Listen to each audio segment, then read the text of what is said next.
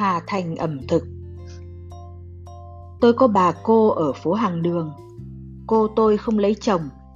Ở một mình trong căn nhà rộng mà bà quyết tâm giữ lại sau mấy đợt cải tạo nhà cửa những năm 60 Khi việc thờ phụng của cả họ suy tàn, Ai ai cũng sợ mũ phong kiến. Cô tôi dù chả phải ngành trưởng, đứng ra lo liệu. Tết lễ dỗ chạp, trẻ mỏ được lên cô ăn cỗ là dịp mừng vui lớn cũng bốn bát bốn đĩa, nghĩa là măng miến, bóng, xôi giò, thịt gà luộc như các nhà khác, nhưng tất cả đều ngon và đẹp lạ lùng sau này lớn lên, tôi hiểu có sự lạ đó là ở cách dùng gia vị, cách nấu mộc mà tinh xảo cô tôi chúa ghét dùng mì chính, vani, chỉ đun củi, còn húng liều cà ri để tẩm ướp, chỉ mua ở mấy hiệu tàu hàng buồm. Ăn xong thức trắng miệng thường là bánh hoa cầu, củ cải, su xê hay cam canh. Chúng tôi thế hệ lớn lên trong sự cung cấp của mậu dịch, người nội trợ cho toàn xã hội. Hồi ấy chỉ biết cái gì cũng ngon, còn chẳng hiểu cô kiếm ra những thức ăn tư sản phong kiến ấy ở đâu. Một lần cô sai tôi đem vào bệnh viện cái liễn con, trong có độc miếng thịt kho gỗ độ lạng rưỡi. Bà nhất định không chịu vào gặp người ốm. Ông cụ ấy hình như bốn chục năm trước đã hỏi cô, bây giờ không ăn không nói gì được. Trông thấy miếng thịt kho, nước mắt bỗng ứa ra, làm cho đám con cháu rùi đục chấm mắm cái, Thương thì thương đấy, cứ suy ra rằng ông đang chạy nhớ cô con gái hàng đường nấu cỗ ngon nổi tiếng thủa nào. Rào ôi các cụ, Bây giờ dỗi dãi đọc lại những trang viết về sự ăn uống mà các bậc tản đà, Thạch Lam, Vũ Bằng, Nguyễn Tuân du nịnh mãi lên thành một thứ đạo, một văn hóa, tôi cứ nhớ đến cô tôi. Quả là bà dù chẳng học hành nhiều, đã nắm hết cõi bí mật của nghệ thuật ẩm thực khi sửa một bình hoa, rắc mấy lá mùi. 30 năm qua rồi, từ thuở chiến tranh, mậu dịch cung cấp đến thời hiện đại ăn nhiều uống nhanh, tất cả thay đổi nhiều quá. Đến nỗi mà mẹ tôi một lần cho con đi ăn phở mậu dịch đã bảo nó vắt nốt một phần 16 quả chanh tiêu chuẩn và cái bát chỉ còn nước lõng bõng mà húp hết kẻo phí. Mẹ tôi cũng con gái hàng đường, bỗng chốc ra con gái thời loạn.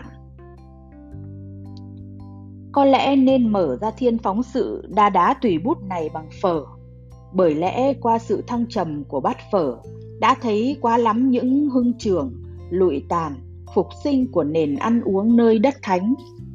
Cái món quà căn bản này rõ là ra điều con cái nhà. Tài năng đặc sắc đấy nhưng không phải ai cũng dùng cũng chiều được. Gô phở dứt khoát thuộc về anh thị dân. Bình dân nhưng sành mồm chứ chém to kho mặn thịt mỡ lùa cả cái là không thể nhìn nhận nhau rồi. Mà 30 năm binh lửa, biến thiên và những tình cảm họ tộc xóm giềng đã kéo cơ man người tứ xứ về thành phố. Đại hội Đảng bộ Hà Nội sang sảng tiếng khu 4. Người trăm nơi đem về sự phong phú sắc quê nhưng cũng pha tạp lời ăn tiếng nói. Nếp sống dưới lũy tre làng tạm bỡ, đâu đâu cũng phơi phóng, đâu đâu cũng vứt đổ, ăn cốt nhanh, no, cốt rẻ, phá đi nhiều vẻ tinh tế, tài hoa và nhất là nền nếp sinh hoạt đô thị. Người đông nhà hiếm, thành phố nhức nhối những gác xếp đa chức năng. Đã có câu đùa như mếu. Lâm Đồng là vùng kinh tế mới của người Hà Nội. Hà Nội là vùng kinh tế mới của người Nghệ Tĩnh. Vào một lúc nào đó, đã có người quản lý thành phố tính toán mỗi ngày tiêu thụ ngần này bát phở tức thị phí phạm mấy trăm tấn lương thực, cho nên phở tư dẹp lại, chỉ mậu dịch được bày bán thôi. Các bà, các cô làm chức năng người nội trợ dâu thảo của xã hội được độc quyền trở thành đối tượng của một thành ngữ mới, đỏng đảnh như mậu dịch viên. Đông, chật và dở hình như là một đặc điểm của ăn uống quốc doanh. Thường bao nhiêu bát bán ra thì sẽ bấy nhiêu vé, tính ra ngần nấy tiền. Người bán lắm khi chỉ thu tiền mà quên giao vé. Tất nhiên khách vẫn nhận đủ phần mình. Cửa hàng nọ để chống cái tệ này có sáng kiến giao phở theo xèng. Trả tiền xong, khách cầm đồng xèng đã sâu vào dây thép. Người nọ cắn đuôi người kia lừ lừ tiến cả chục mét. Nét mặt nghiêm trọng, không tưởng. Buồn đái chết không thể bỏ hàng, vì nhầm xèng là mất suất rồi. Vào tới bếp, giao xèng, nhận bát phở, tất nhiên là đồng hạng. Ai không ăn hành có thể bảo bớt.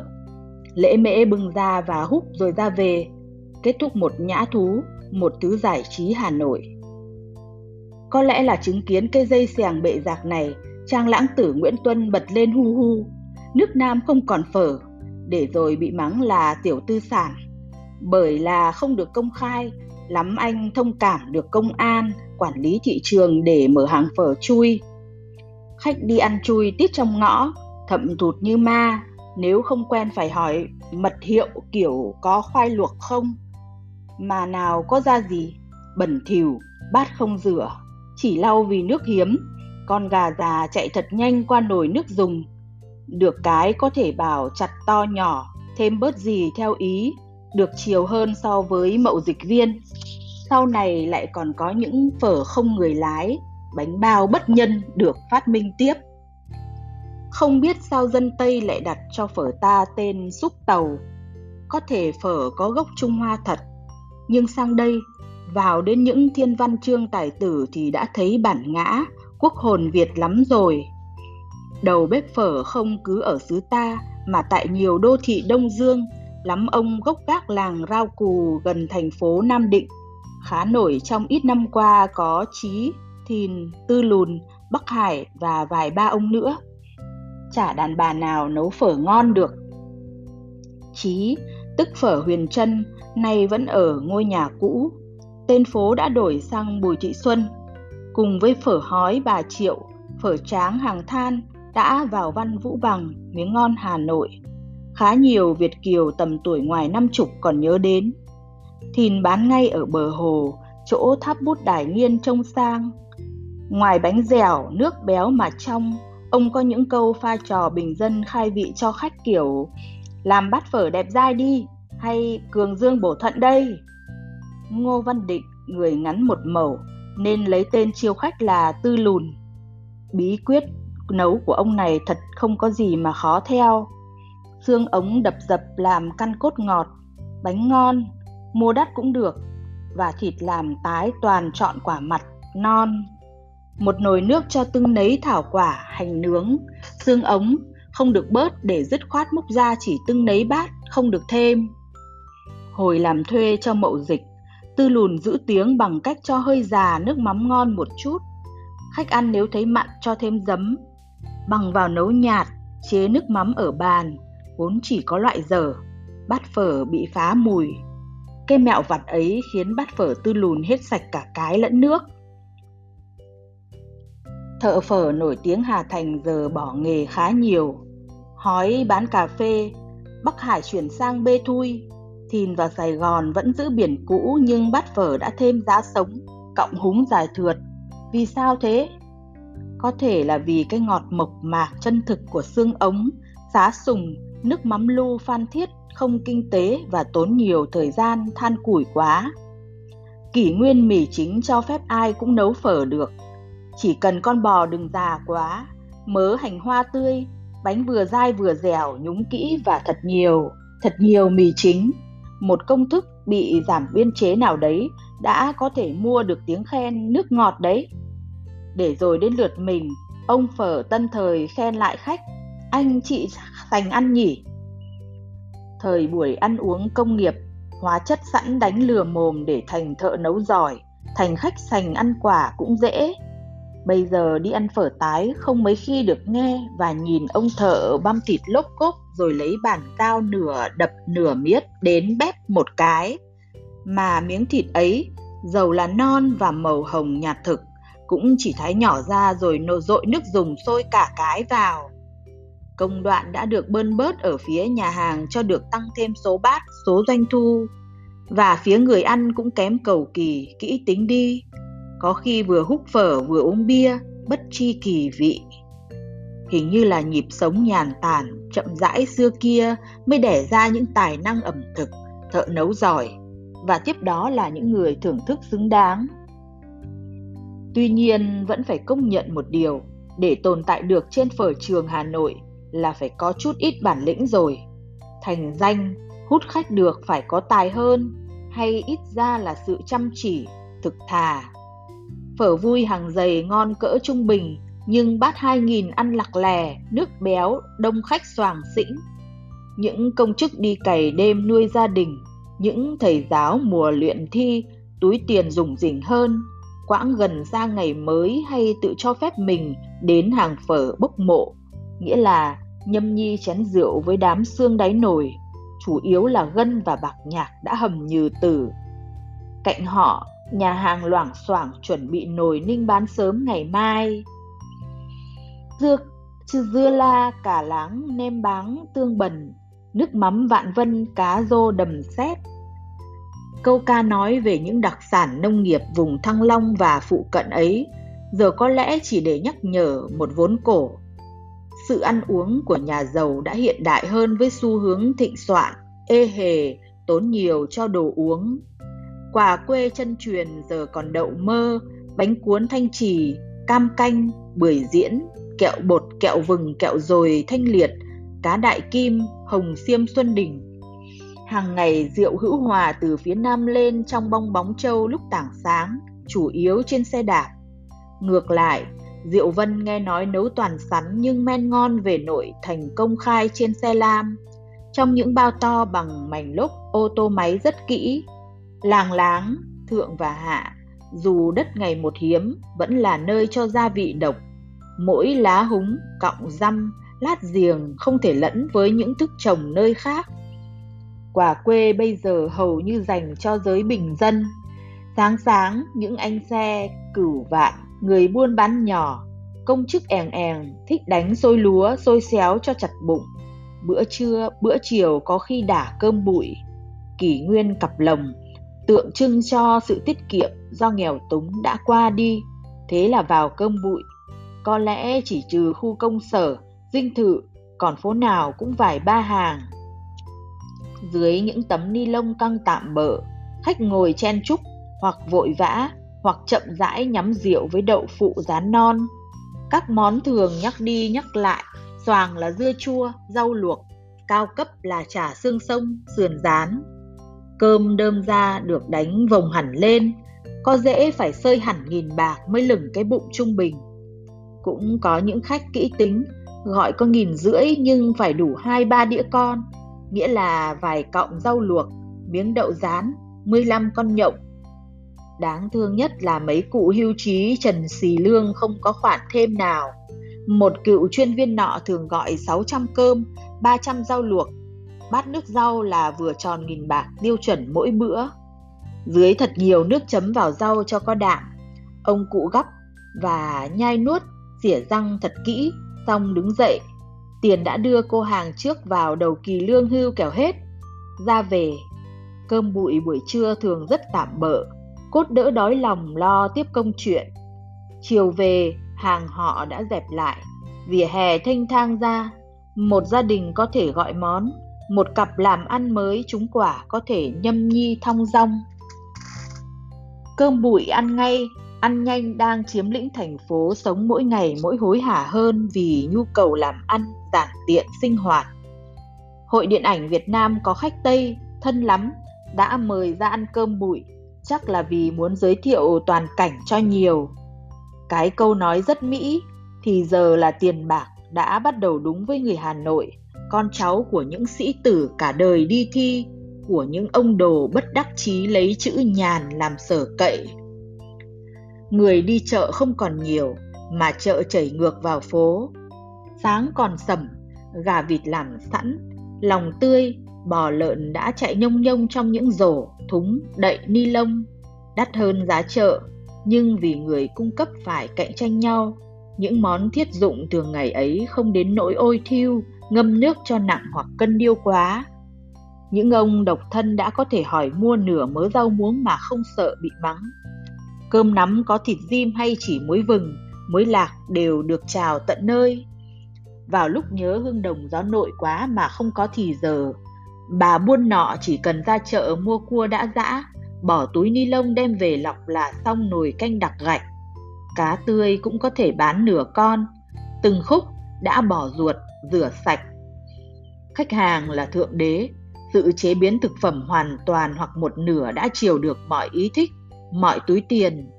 Cái điều giải phóng phụ nữ xưa nay hô hào mà không xong, nay bỗng nhiên giải được trong cơn cuồng phong làm kinh tế. Sau mấy năm được phép giàu có, số người dùng rỉnh tăng lên. Dần già, thành phố hình thành những địa chỉ cao cấp. Một trang celibat gần trung thân, vì sau rốt gần năm chục tuổi chàng đã lấy vợ. Có nhiều chi kỷ ẩm thực.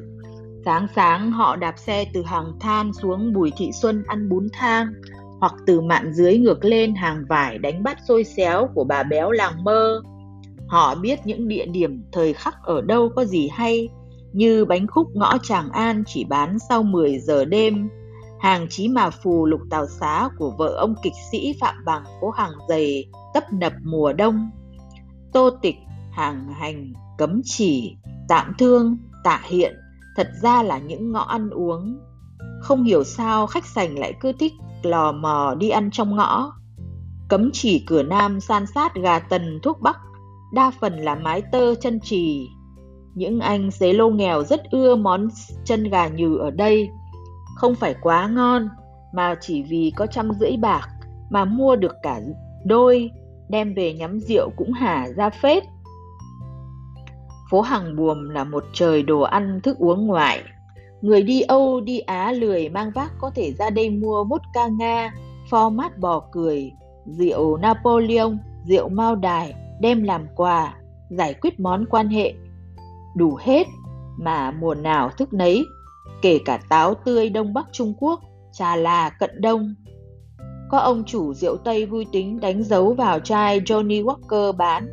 Ít lâu sau giận nhận ra nó đã lại trở về tay mình có trời mới biết đã được biếu bao nhiêu lần, giúp được ai thăng tiến trong quan trường. Cao lâu tàu vắng bóng từ năm 1978 vẫn còn động lại nơi đầu lưỡi người ta, nay trở lại trưng biển Quế Lâm, Hà Quảng hoặc Trung Quốc phong vị quán. Khách Âu ưa đến Metropole, câu lạc bộ quốc tế ăn bít tết thịt bò trở từ Thái Lan sang khoảng 4 đô mỗi đĩa rồi thưởng tách cà phê đen 2 đô rưỡi. Bây giờ họ có thêm nhiều địa chỉ mới hình như đã được hoa tiêu ngay từ khi xuống sân bay. 202 phố Huế, 66 Bùi Thị Xuân, Thành Giá, Yết Kiêu, Hoa Hồng, Trần Quốc Toàn, Nguyên Sinh, Lý Quốc Sư. Đắt và vẫn đông là piano ba hàng vải, một cua bể om 70.000 đồng Việt, tính ra đô Mỹ chả là bao vì đồ bể bị vét sang Quảng Tây hết. Nguyên liệu cao cấp trở nên hiếm, khách muốn ăn ba ba tôm hùm phải đặt trước để xe lạnh rước từ Thái Bình lên. Cũng có dân Tây thích cảm giác mạnh, bằng lòng uống cốc rượu pha tiết rắn hổ mang bành còn bốc hơi, vào tới đâu khỏe thận tới đó.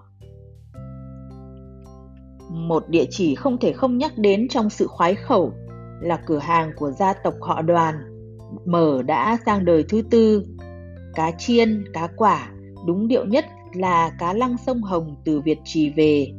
Đem ướp mỡ hành tiêu thì là nướng trên nạ than hoa, chấm nước mắm cả cuống, ăn với bún con và hành. Thơm, húng láng, ớt, lạc giang. 14 chả cá còn gần như trở thành một địa chỉ văn hóa. Ngày dỗ ông chủ đoàn Xuân Hy, nhà văn Nguyễn Tuân mang hoa violet đến cắm ban thờ. Báo Việt Kiều bị viết 35 năm qua chả cá lã vọng vẫn như vậy, nghĩa là vẫn chai quốc lùi nút lá chuối, cầu thang gỗ ọp ẹp, đèn bóng tròn nhạt nhòa. Nghĩa là chỉ chơi một kiểu, không nhân chia điển hình hiện đại hóa gì hết. Thế nên được khách, nên lưu tình. Một tri âm trở về Đức gửi sang tặng nhà hàng mấy nghìn tấm các in chữ Jamon ô chả cá lá vọng no Thui đợi chả cá Hà Nội. Tôi đã ăn tại chả cá Lã Vọng. Thế thì ăn uống Hà Thành đang ở đoạn nào? Nghệ nhân Ngô Văn Khê, đỉnh Himalaya của làng bếp, thủ đô, biết làm hơn 20 thứ bánh, nấu các món tàu, thường được chính phủ triệu vào phục vụ khách nguyên thủ quốc tế. Cách đây ít năm buông một dấu chấm than to tướng. Chúng ta đang ở một thời kỳ mà những người nấu nướng giỏi không còn thi thố được.